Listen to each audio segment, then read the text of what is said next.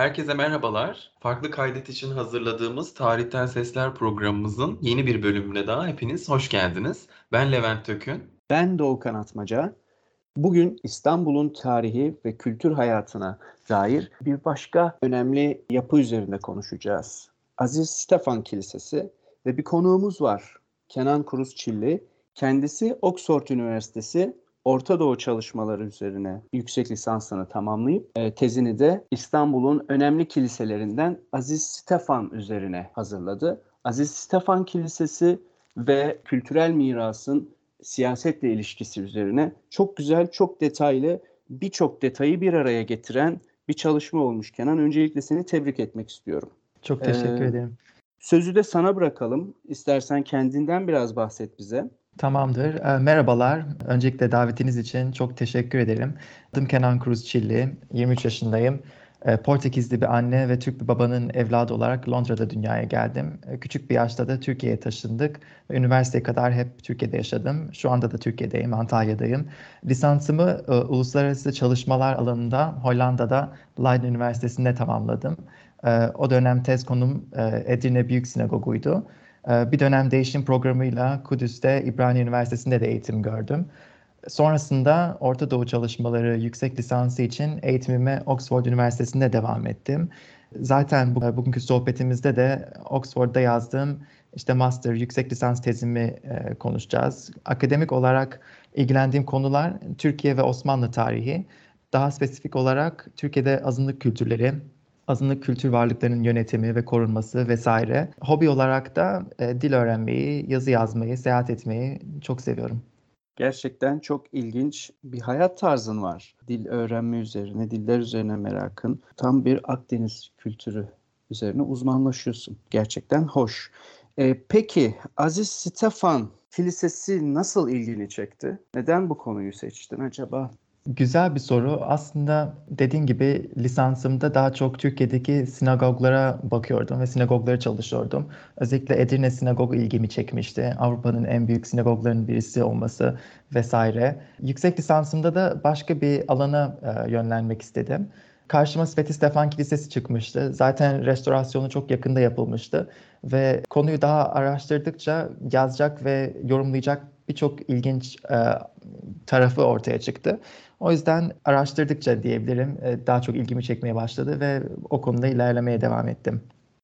E, Aziz Stefan'ın önemi tabii ki yani Bulgar cemaatine ait bir kilise. Bulgar cemaatinin kilisesi. Fakat Osmanlı'nın son dönemindeki yani bu milliyetçilik akımlarının da aslında belirgin bir yansıması bildiğimiz gibi Ortodokslar, e, Ortodoks Türkler, Ortodoks Bulgarlar Rum Ortodoks Kilisesi'ne tabilerdi. Fakat bağımsızlıkla birlikte kiliselerini ayırma gereği duydular e, ve kilisenin mekanı da aslında ilginç. Peki bu araştırmayı yaparken dönemin İstanbul'unun gayrimüslim nüfusu yahut Bulgar nüfusu için ne tür detaylar ortaya çıktı? Ee, şimdi genel olarak 19. yüzyılın sonlarını düşünüp bir Osmanlı'yı düşünmemiz gerekiyor, ele almamız gerekiyor. Ee, bir yandan e, hızla toprak kaybeden bir imparatorluk var. Ee, öte yandan da e, milliyetçilik fikri tam dediğin gibi e, imparatorluğun farklı gruplarında çok hızlı bir şekilde yayılıp gelişmeye başlamıştı. Doğal olarak bu milliyetçilik akımı Osmanlı'daki Bulgarları da etkiledi.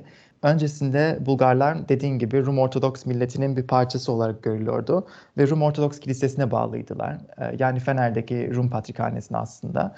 Ve 1800'lü yıllarda birçok Bulgar bu durumdan rahatsız olmaya başladı ve kendilerinin bağımsız bir kiliseye sahip ayrı bir millet olarak tanınması için mücadele etmeye başladılar. Bu mücadelenin merkezi İstanbul'du. Bu yüzden aslında İstanbul çok önemli sembolik bir değere sahiptir. 1860'lı yıllarda, 1870'li yıllarda İstanbul ya da Bulgarların adlandırdığı gibi Tsarigrad, e, imparatorluk şehri, e, dünyadaki en büyük Bulgar nüfusunu barındıran şehirdi. 50 binden fazla Bulgar e, İstanbul'da yaşıyordu. Bu Sofya'da ya da Filibe'de yaşayan Bulgar nüfusundan çok daha fazla. Ve bu sebeplerden dolayı aslında İstanbul Bulgar milliyetçiliği ve Bulgar tarihi için çok önemli bir yere sahiptir. Sveti Stefan Kilisesi de bu sembolik değerinin bir anıtsal yapısı olarak görebiliriz. Evet yani bu bilgiler gerçekten çok önemli. Çünkü benim tezine şöyle bir göz gezdirirken e, gerçekten çok güzel bir tez. Tekrar ben de e, teşekkür ve tebrik etmek istiyorum. Dediğim gibi bakarken güzel güzel e, notlar aldım. Gerçekten çok şey öğrendim. Çünkü bu konular hep ortalıkta konuşulan fakat tam olarak bilinmeyen e, konular. Senin de zaten e, tabii ki çok iyi bildiğin gibi. Şimdi dinleyicilerimiz için biraz daha açmak istiyorum ben bu girişte konuştuğumuz konuları. Gerçekten çok değerli bilgiler çünkü tekrar etmek gerekirse. Osmanlı'daki günümüzde anladığımız gibi tabii milletler, uluslar vesaire kavramlar çok daha farklı algılanıyordu ve çok daha farklı yönetim e, şekilleri vardı. Gerek dinlerin farklılığı, gerek milletlerin farklılığı. Aslında biraz ben e, ondan bahsetmek istedim. Yani bu 19. yüzyıla gelene kadar ya da işte Osmanlı Devleti'nin imparatorluğunun sonuna gelene kadar e, bir tabii pek çok millet bir arada yaşıyor. Evet.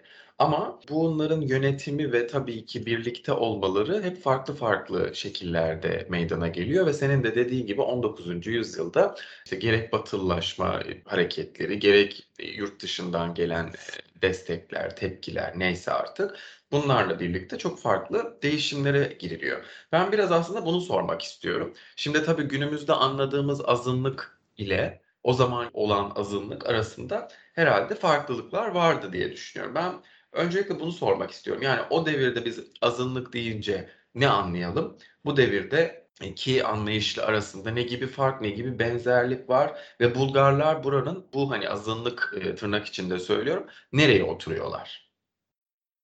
Ee, güzel bir soru. Öncelikle teşekkür ederim e, güzel sözlerin için tezimle ilgili.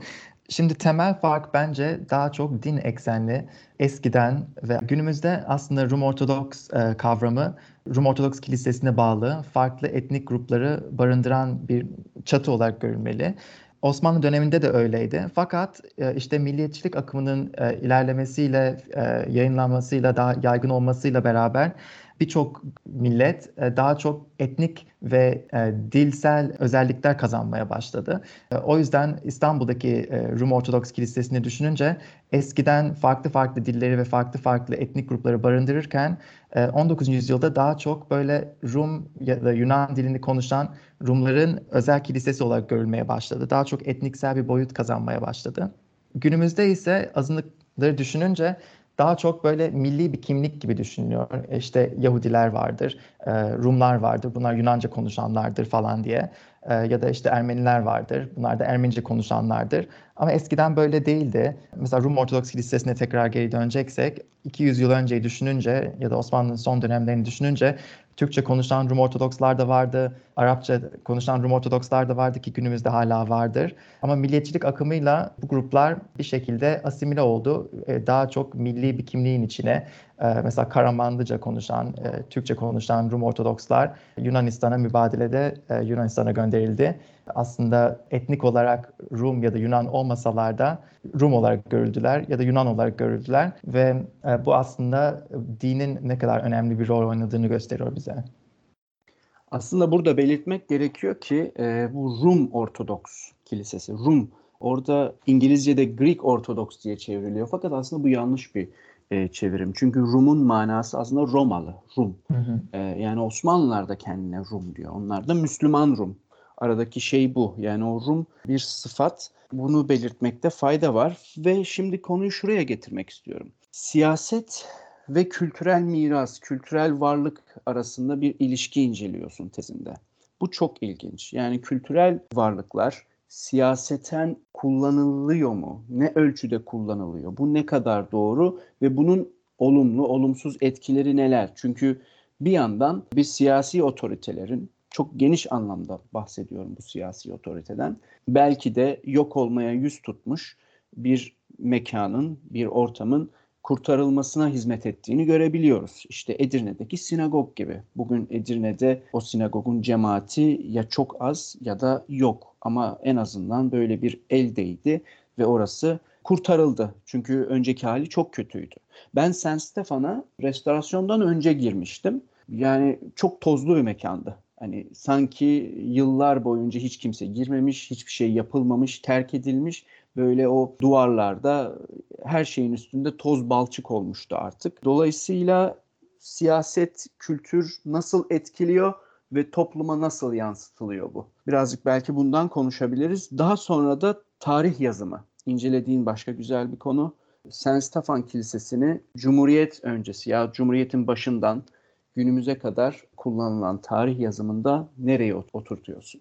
Dediğin gibi aynen e, Sveti Stefan Kilisesi işte 2011'de restorasyona alınana kadar e, aslında çok kötü bir durumdaydı. Ciddi statik sorunları vardı. Hatta Haliç'e kayma tehlikesi riski bile vardı diye okumuştum. Nitekim Edirne'deki büyük sinagog da öyle. E, aslında Edirne'deki büyük sinagog çoktan çökmüştü ve çok yani çok daha metruk bir haldeydi. Tamamen kullanılamaz hale gelmişti. Bu yüzden aslında devletlerin bu yapıları restore etmeleri güzel ve iyi, önemli bir adım olarak görülebilir. Fakat benim ilgimi çeken alan sonradan bu devletler ki bu sadece Türkiye has bir durum değildir ya da Orta Doğu'ya has bir durum değildir. Dünyanın her yerinde yapılan bir şey. Devletler hep özellikle azınlık kültür varlıklarını kullanarak e, belli bir siyasi imaj, veya e, siyasi bir gösterim olarak kullanabilirler. Türkiye'de aslında öncesinden de örnekleri vardır bunun. Mesela e, 2006'da restorasyonu yapılan Van e, Ahtamar Adası'ndaki Ermeni Kilisesi, e, Sümela Manastırı. Bunlar aslında sıklıkla çoğulcu yaşamın ve azınlıkların bu ülkede ne kadar özgür ve hoşgörü içinde yaşadıklarını kanıtlama amacıyla e, örnek olarak gösterilir. E, ama dediğim gibi bu sadece Türkiye'de yapılan bir şey değil ee, gerçekten dünyanın her yerinden aklıma bu konuda örnekler geliyor. Mesela Azerbaycan'da, Bakü'nün merkezinde Surp Krikor Ermeni Kilisesi vardır. O da devlet tarafından özellikle korunur. Ülkedeki azınlıklara karşı, özellikle Ermenilere karşı hiçbir ayrımcılığın yapılmadığını iddia etmek için hep örnek olarak gösterilir. Erivan'daki tarihi cami de benzer şekilde. Çok fazla örnek vardır aslında. Peki Avrupa'da nasıl bu işler? Yani Yunanistan, Bulgaristan gibi aslında bu ülkelerin, Balkan ülkelerinin geçmişi bu konuda çok da iyi değil. Yani Hı-hı. devlet eliyle camiler, hamamlar uçuruldu dinamitlerle. E, ya da ilginç bir şey var mesela Bulgaristan'da minareler kaldı, camiler gitti. Yunanistan'da minareler gitti, camiler kaldı. E, mesela Portekiz'de nasıl acaba böyle bir kültürel mirasa sahip çıkma? Bunu devlet mi yapıyor? İşte Kültür Bakanlığı mı var? Yoksa hükümetten bağımsız organizasyonlar mı bu işleri yürütüyor? Portekiz'deki durum ilginçtir. Çünkü aslında Portekiz genel olarak Avrupa'daki diğer ülkelerle kıyaslayınca oldukça homojen bir yapıya sahip. Özellikle Portekiz'deki e, Engizisyon sonucunda Yahudi nüfusun ciddi bir şekilde azalmasıyla ya da asimile zorla asimile edilmesiyle beraber e, Portekiz çok e, katı, koyu, katolik bir ülkeye dönüşmüştü. Ee, şimdi tabii ki bunlar son yüzyıl içinde değişti. Ee, Afrika'daki Portekiz sömürgeleri bağımsızlığını kazanınca e, birçok e, Afrikalı göçmen Angola'dan e, yoksa Mozambik'ten, Kapverde'den Portekiz'e geldi. Ve aynı zamanda son 20 yılda Portekiz'de çok ilginç bir trend başladı. Yahudi mirası tekrardan böyle hem devletin hem sivil toplumun ilgisini çekmeye başladı. Birçok küçük kasabada, büyük şehirde belki 500 yıldır kullanılmayan Yahudi ibadethaneleri ya da bulunan Yahudi arkeolojik alanları tekrardan müzeleştirildi ya da bazı yerlerde sinagog bile yapıldı. E, hiç Yahudi nüfusunun bulunmadığı yerlerde bile. Bu özellikle Kuzey Portekiz'de böyledir. Çünkü e, Kuzey Portekiz'de çok ciddi bir Yahudi nüfusu vardı. İspanya Engizisyon'dan kaçanlar e, 1492'de önce Portekiz'e kaçmışlardı birçoğu. E, sonra 5 yıl sonra Portekiz'den de kovuldular ya da zorla e, vaftiz ettirildiler. O yüzden bu sinagogların ve işte mikvedir, şudur, budur Yahudi kültür e, varlıklarının birçoğu kayboldu zaman içinde.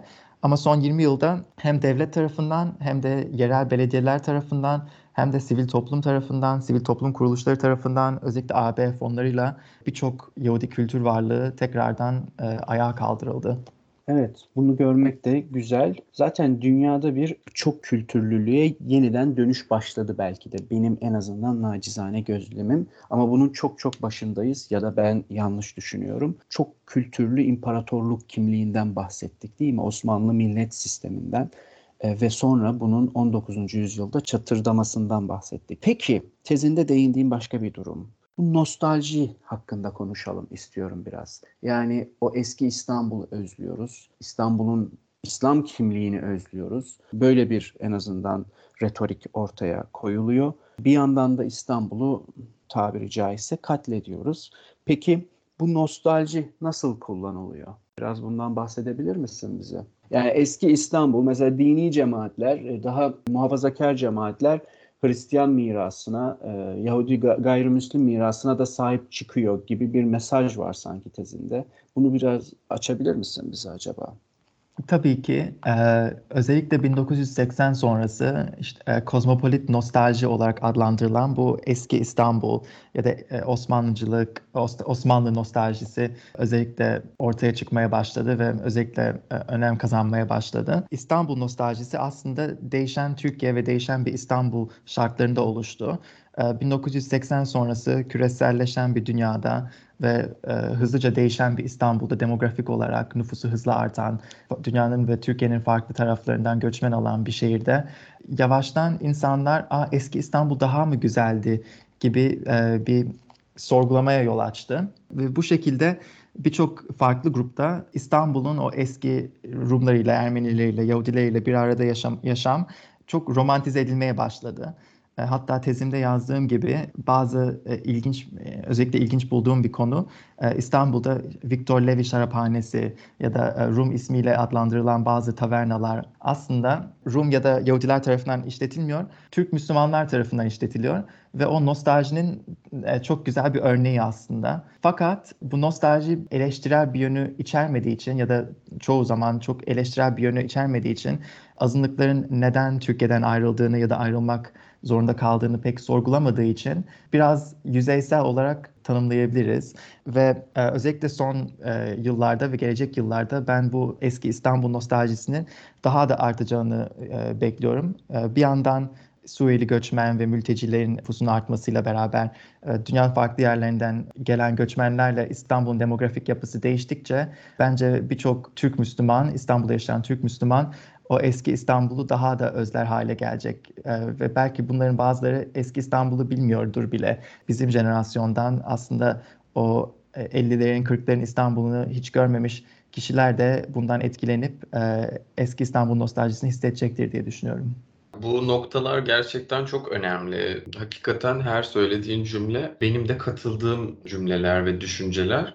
Ve tezindeki bu e, perspektif bana çok güzel geldi. Çok akademiye de ve genel olarak sadece teoriler üzerinden veyahut e, sadece eski örnekler üzerinden giderek yazılan tezler, onları küçümseyerek söylemiyorum.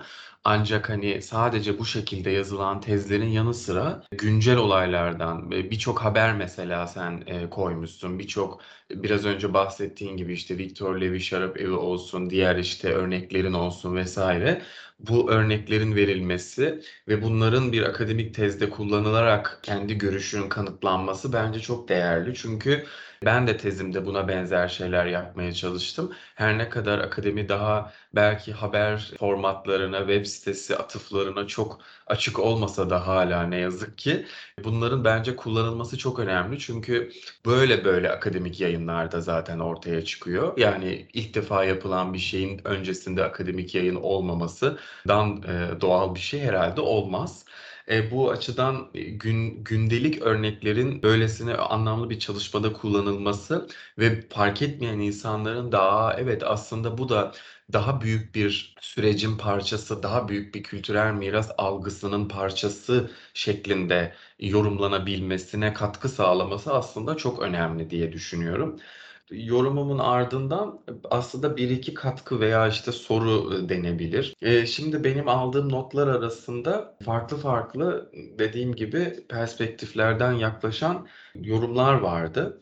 Bazılarına değindiniz o yüzden tekrar etmek istemiyorum. İşte bu nicelik nitelik kısmı, millet sistemi vesaire. O yüzden onlara tekrar girmeyeceğim ama günümüzdeki e, bu yapılan işte koruma, restorasyon neyse artık işte sergileme çalışmalarında tabii Türkiye'de aslında büyük bir aktiflik var ve dünyanın başka ülkelerinde de senin işte verdiğin örneklerde olduğu gibi.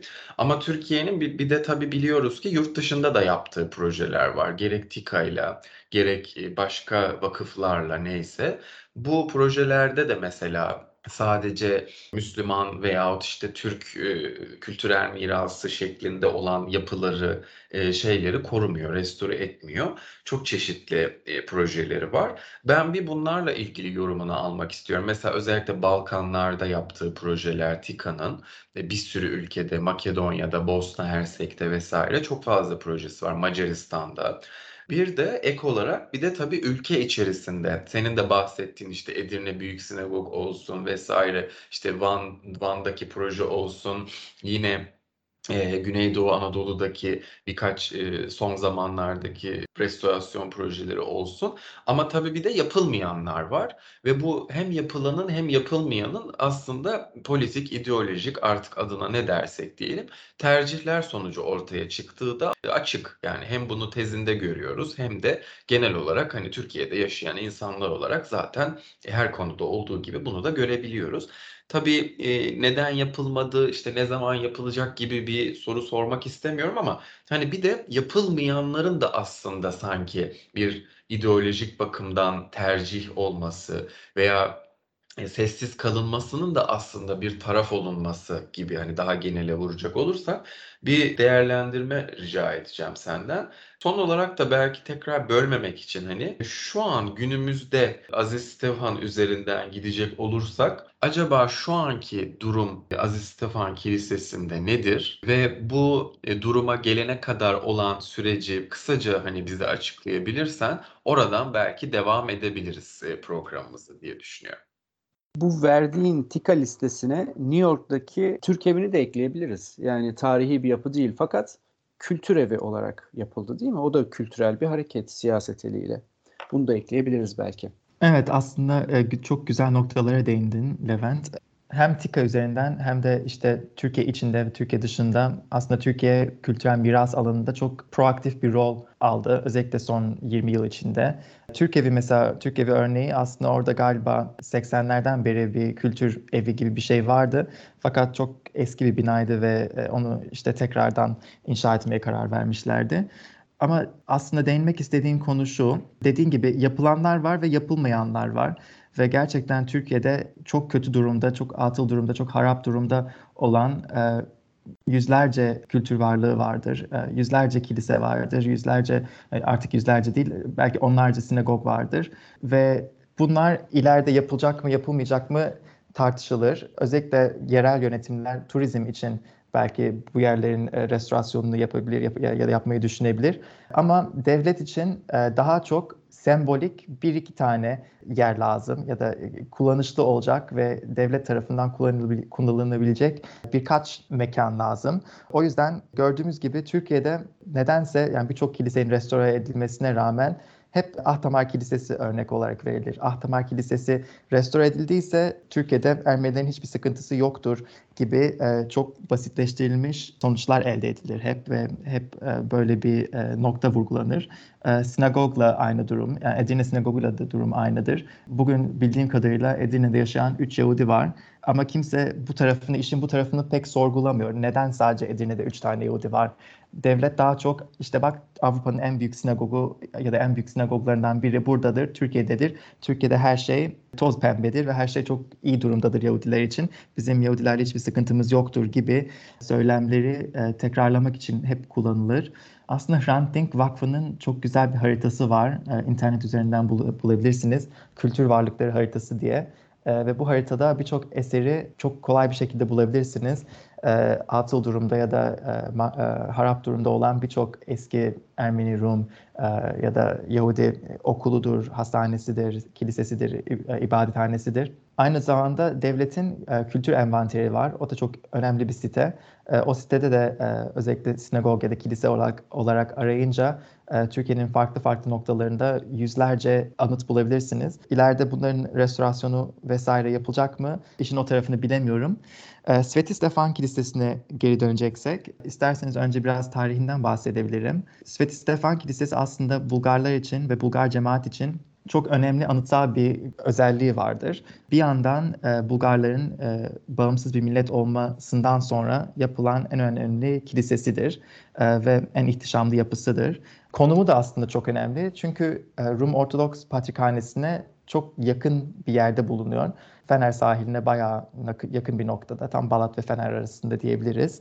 Bu da işte Rumlardan ayrılma sürecinin bir etkisi olarak görebiliriz. Kilise e, Bulgar cemaati tarafından 1888 yılında e, yanılmıyorsam bir uluslararası yarışmayla yapılmak istendi ve bu yarışmayı kazanan e, mimar Ermeni bir mimardı. Hovsep Aznavur ismiyle. Aznavur aynı zamanda İstiklal Caddesi'nde Mısır Apartmanı'nın mimarıdır. Aznavur tasarladığı kiliseyi demir ve çelikten yapmayı düşündü. Bu demir parçaların imalatı e, Viyana'da yapıldı. Rudolf Wagner şirketi tarafından ve Viyana'dan önce işte nehir üzerinden sonra da gemiyle Karadeniz'den İstanbul'a kadar getirildi. O yüzden bu çok önemli bir kilise aslında çünkü hem demirden yapılması çok unik ve çok özel hem de prefabrik olması çok ilginç. E, ta e, Viyana'da yapılması ve Viyana'dan İstanbul'a kadar getirilmesi aslında bu kiliseyi daha da ilginç ve daha da özel kılıyor. Bu parçalar işte Viyana'dan getirilen parçalar İstanbul'da monte edildi ve kilise 1898 yılında resmen açıldı. İnsanlar hep aslında şey derler, dünyadaki tek demir kilise falan diye tanıtırlar. Ama bayağı araştırdım ve birkaç diğer örnek bulabildim dünyanın farklı yerlerinden. Birkaç tane Latin Amerika'da böyle demir kilise var. Birkaç tane de Skandinav ülkelerinde böyle prefabrik demir kiliseleri falan var. Ama hiçbiri e, İstanbul'daki Sveti Stefan Demir Kilisesi kadar ihtişamlı değildir. Gerçekten çok basit ve çok yalın mimari özelliklere sahip kiliseler. Yani aslında e, biraz mantıklı da gelebilir. E, Skandinav ülkelerinde işte çok soğuk olduğu için özellikle en kuzey kısımlarında böyle prefabrik demir kiliseler aslında çok var. Ama hiçbiri e, Sveti Stefan gibi değildir. Kilise son 20 yılda gerçekten çok bakımsız bir durumdaydı. Doğukan'ın dediği gibi e, toz içindeydi, tozlar içindeydi. Bunun sebebi de aslında İstanbul'da çok çok az bir Bulgar e, cemaatinin kalması. E, sanırım 500 kişi gibi bir cemaat var günümüzde. Fiziki şartlar çok kötüydü. Yağmurlardan ve işte Haliç'e çok yakın olmasından e, bayağı e, kötü etkilenmişti kilise. Ve dediğim gibi o temelleri bayağı zayıflanmıştı ve kayma riski de gün be gün artıyordu aslında durumun çok acil olması e, kilisenin e, restorasyonunun sebeplerinden biriydi. Gerçekten bilmeyenler için belki bir şeyler canlanmıştır şimdi anlattıklarında ama bilenler e, için de belki daha aydınlatıcı olmuştur diye düşünüyorum. Çünkü dediğin gibi yeri dolayısıyla aslında çok fazla insanın gördüğü, çok fazla insanın önünden geçtiği bir yapı. Ama demir olduğu da uzaktan e, öncelikle tabii bilmeyen için çok anlaşılmıyor ve tahmin edilmiyor. Değişik bir yapı yani mimari olarak zaten hakikaten e, etkileyici ve şaşırtıcı bir yapı. Ben ziyarete açılmasının hemen ardından gezmiştim. Daha öncesinde hiç görmemiştim bile yani. Zaten İstanbul'da olmadığım için hani e, öncesini de çok e, bilmiyorum. Ancak fotoğraflardan işte görmüştüm. Fakat gittiğimde hemen ziyaret ettim açıldıktan sonra. Daha önceden sadece bilgi olarak bildiğim için çok etkilemişti beni. Hakikaten çok rahat da bir ziyaretti. Hem az kişi vardı hem de çok e, güzel gezilen bir yapı. E, fakat e, bunun yanı sıra sana zaten sormak istediğim sorular arasında şu anki hani Bulgar cemaatinin durumu, işte o kilisenin yönetimi vesaire gibi konular da vardı ama onlara değindin kısaca. O yüzden onları atlıyorum. Fakat e, şu iki şeyi söylemek istiyorum. Belki hani dinleyicilerimizden bu konularla ilgili farklı farklı kaynak isteyen olur diye. Ben geçtiğimiz yıl bu konuya da değinen, sadece bu konu üzerine değil ama bu konulara da değinen iki tane kitap okumuştum. E, biri Ruslar Bizans'ın peşinde diye Fatih Ünal'ın bir kitabı. Sadece tabii Bulgar cemaati ya da işte Aziz Stefan Kilisesi ile ilgili değil ama genel olarak böyle e, çok konuşulmayan, çok bilinmeyen konular üzerine. Ve Rus Arkeoloji Enstitüsü'nün İstanbul'da ve Anadolu'da yaptığı çalışmalar üzerine. Diğeri de Sibel Özel'in Heybeliada Ruhban Okulu ve Rum Patrikhanesi'nin işte ekümeniklik iddiası diye bir kitabı vardı. Orada e, tabii konsillerden e, başlıyor ve günümüze kadar e, geliyor. Orada da çok farklı farklı gerek hukuki gerek akademik işte gerekse günümüzden yine haberlerden işte bildirilerden örnekler var. Bunlar belki söylenebilir ama senin zaten ekleyeceğin çok daha akademik ve çok daha güzel e, belki kaynaklar olabilir. Son olarak da ben şeyi söylemek istiyorum. Daha doğrusu sormak istiyorum. Günümüzde özellikle senin de tezinde dediğin gibi işte e, kilisenin tekrar açılması, tekrar halka kazandırılması nın ardından tabii oluşan yorumlar, işte tartışmalar vesaire olmuştu. İşte Bulgar eksarhlığının bu işteki dahli, işte desteği ya da işte yorumu neyse bunlar tabii hep önemli konular ve devletler arası da konular bunlar. Çünkü artık günümüzde Bulgaristan diye ayrı bir devlet var. Bulgarların devleti vesaire. Orada da kilise var, orada da vakıflar var vesaire. Aslında bu ilişkiler de çok önemli. Ben e, son olarak belki bunu bundan böyle bir yorum e, alabiliriz diye düşünüyorum. Hani günümüzde Bulgaristan'ın, Türkiye'nin bu e, konuya ve Bulgar eksarlığının ya da Bulgaristan'daki kilisenin, şimdi ben de çok ayrıntılı bilmediğim için yanlış soruyu olabilirim ama Bulgaristan'daki kilisenin buradaki Aziz Stefan'a ve e, senin de bahsettiğin o hani küçücük kalan e, cemaate e, yaklaşımı, onları kabul edip etmemesi veyahut işte kültür mirası açısından nasıl gördüğü. Bir de belki bu soruya şeyi ekleyebiliriz. Şimdi tabii e, Slav dediğimizde ya da Ortodoks dediğimizde Rusya'nın çok büyük bir etkisini görüyoruz hala günümüzde. Ama çekişmeleri de görüyoruz. Pek çok ülkede Rus kilisesinden ayrılan işte en yakında sanırım Ukrayna ayrılmıştı. Daha sonra onların ayrılması, Ukrayna kilisesinin ayrılması, işte İstanbul'dakinin daha ne denir kültürel olarak üstün görülmesi vesaire. Bunlar aslında çok e, derin ve e, önemli konular. Hani bu kadar ayrıntıya girmeden belki birkaç cümleyle Rusların mesela Aziz Stefan'da ilgili bir yorumu, bir desteği ya da işte destek olmayışı var mı? Ondan sonra bu konuda bir dahli var mı? Veyahut işte Türk-Bulgar ilişkilerindeki bu kültürel yönden olan ilişkilere bir yorumu var mı vesaire. Ve dediğim gibi Bulgaristan-Türkiye arasındaki bu konu üzerinden belki bir e, yorum alabiliriz senden.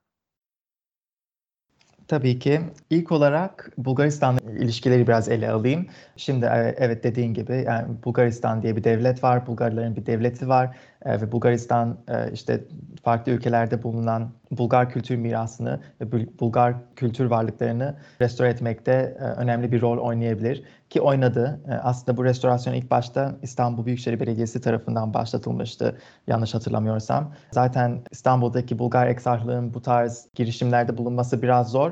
Dediğim gibi çok küçük bir nüfusa sahip oldukları için olanakları da aslında çok az ve çok düşük ve Sveti Stefan Kilisesi dışında bakılması gereken farklı e, Bulgar eserleri ve cemaate vak vakfa Bulgar Vakfı'na ait farklı e, eserler de var. E, Edirne'de iki kilise var mesela. E, İstanbul'da e, Sveti Stefan dışında iki Bulgar kilisesi daha var.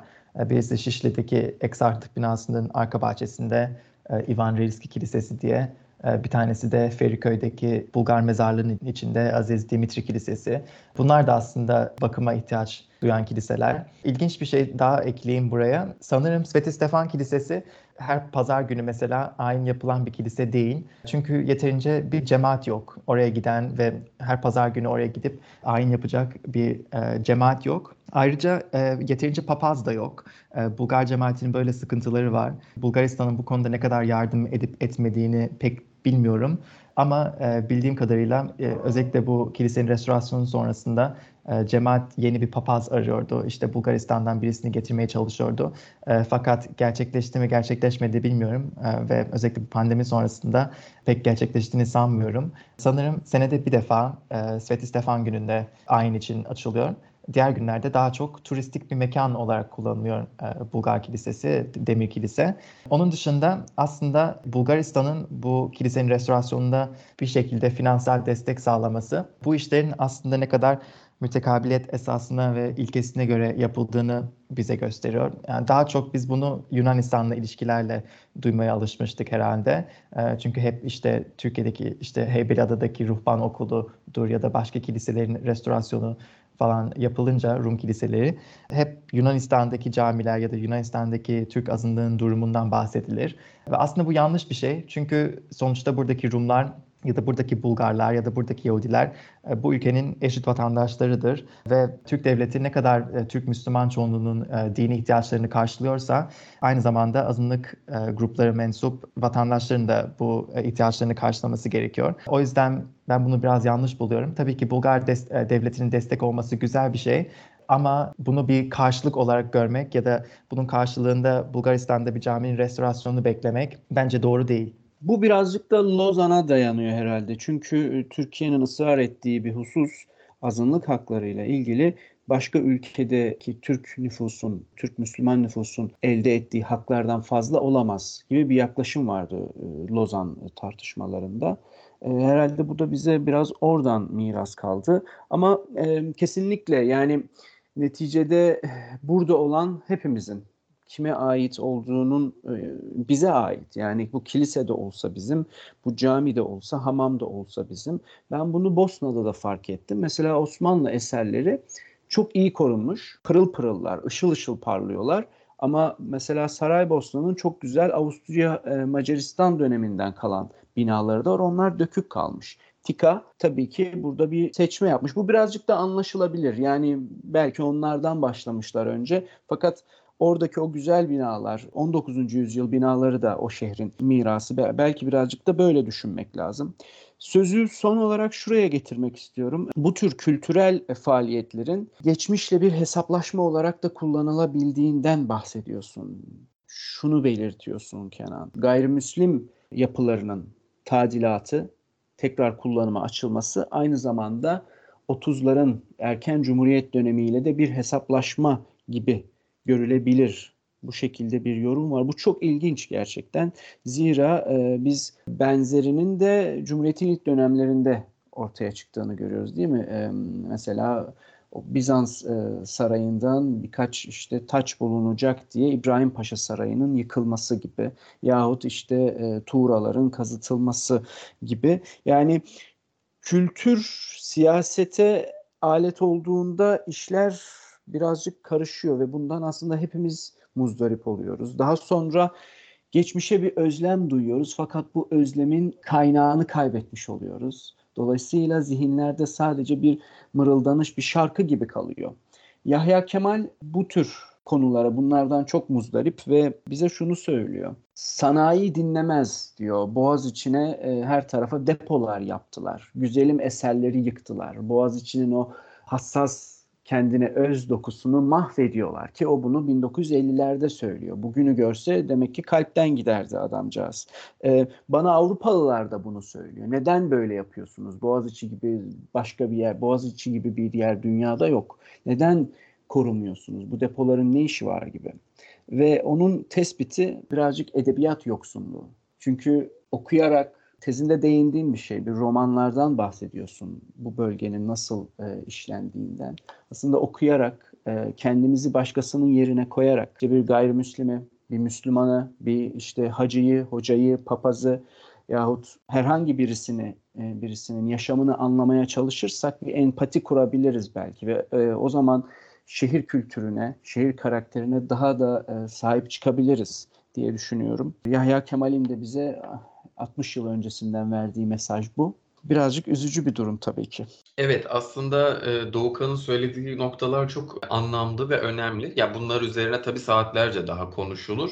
Pek çok konuda olduğu gibi bir cümle ya da bir işte kelimeyle cevabı yok bu konuların. Yani saatlerce, günlerce tartışılan zaten yıllardır hepimizin bizden önceki jenerasyonların da tartıştığı, bir sonuca bağlayamadığı konular. Çünkü çok hassas, çok özel konular bunlar. Yani kültür dediğimizde çok hassas bir konudan bahsediyoruz aslında. Yani e, sanki önemsiz gibi gözüküyor ancak hiçbir şekilde önemsiz olmadığını biz her gün yaşıyoruz.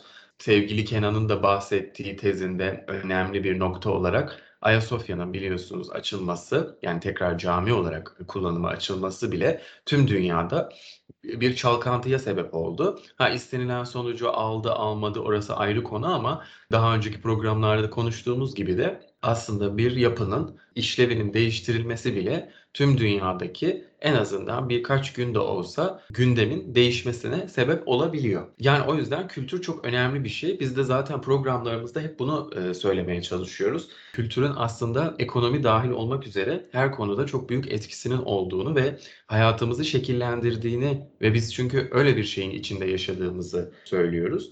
E, son olarak belki bir yani söylediklerinizi yine aynı çerçevede ama bu geçmişi hatırlama, anma veyahut işte geçmişte olan problemlerin en azından hani tamamen giderilmese bile çünkü onun da mümkün olmadığını biliyoruz. Tamamen giderilmese bile bir hatırlama, en azından anlamaya çalışma, onların getirdiklerini, götürdüklerini tartma açısından bu kültürel miras projelerinin ve kültürel miras politikalarının önemli olduğunu zaten sentezinde de belirtmişsin. Ama ne yazık ki günümüzde yapılan pek çok projede bunun göz ardı edildiğini ve daha önceki mesela verdiğin örnekteki gibi işte Van Ahtamar Kilisesi'nin tekrar ibadete işte yılda bir kere ya da iki kere neyse açılmasıyla sanki Türkiye'deki Ermeni cemaatinin hiçbir sorunu olmadığı yönünde bir algı yaratılmaya çalışılması bu tabii ki olumlu bir adım. Oranın e, korunması, işte turizme, ibadete neyse açılması bu tabii ki olumlu bir adım.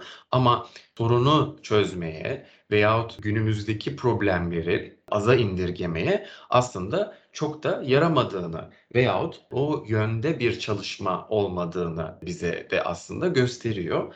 Ve bunun olması gerektiği, bu projelerin aslında somut restorasyon veyahut işte alan kazandırma projelerinin yanı sıra çok daha büyük bir amaca hizmet etmesi gerektiğini de tezinde belirtiyorsun ki bu çok önemli bir konu. Çünkü sadece hani Aziz Stefan Kilisesi veya Ermeni kiliselerinin yanı sıra diğer tüm e, azınlıklar veya milletler içinde bu önemli bir e, konu. Sadece Türkiye'de değil tabii ki. Verdiğin örnekler işte Azerbaycan dedin, Ermenistan dedin. Buralarda da aslında aynı konu geçerli. Ve Doğukan'ın da söylediği işte o Yunanistan'daki mesela camilerin durumu veya işte başka ülkelerdeki. Ben bunu her zaman söylerim ve ne yazık ki bunu hocalarımız da bazen belki iyi niyetle ya da nötr bir niyetle yapıyorlar ama karşılaştırma olunca benim de çok mantığıma yatmıyor açıkçası. Çünkü kötü örneğin örnek olmadığını düşünüyorum ben. E, bize hani şöyle örnek olabilir, onu yapmamamız gerektiği yönde örnek olabilir ama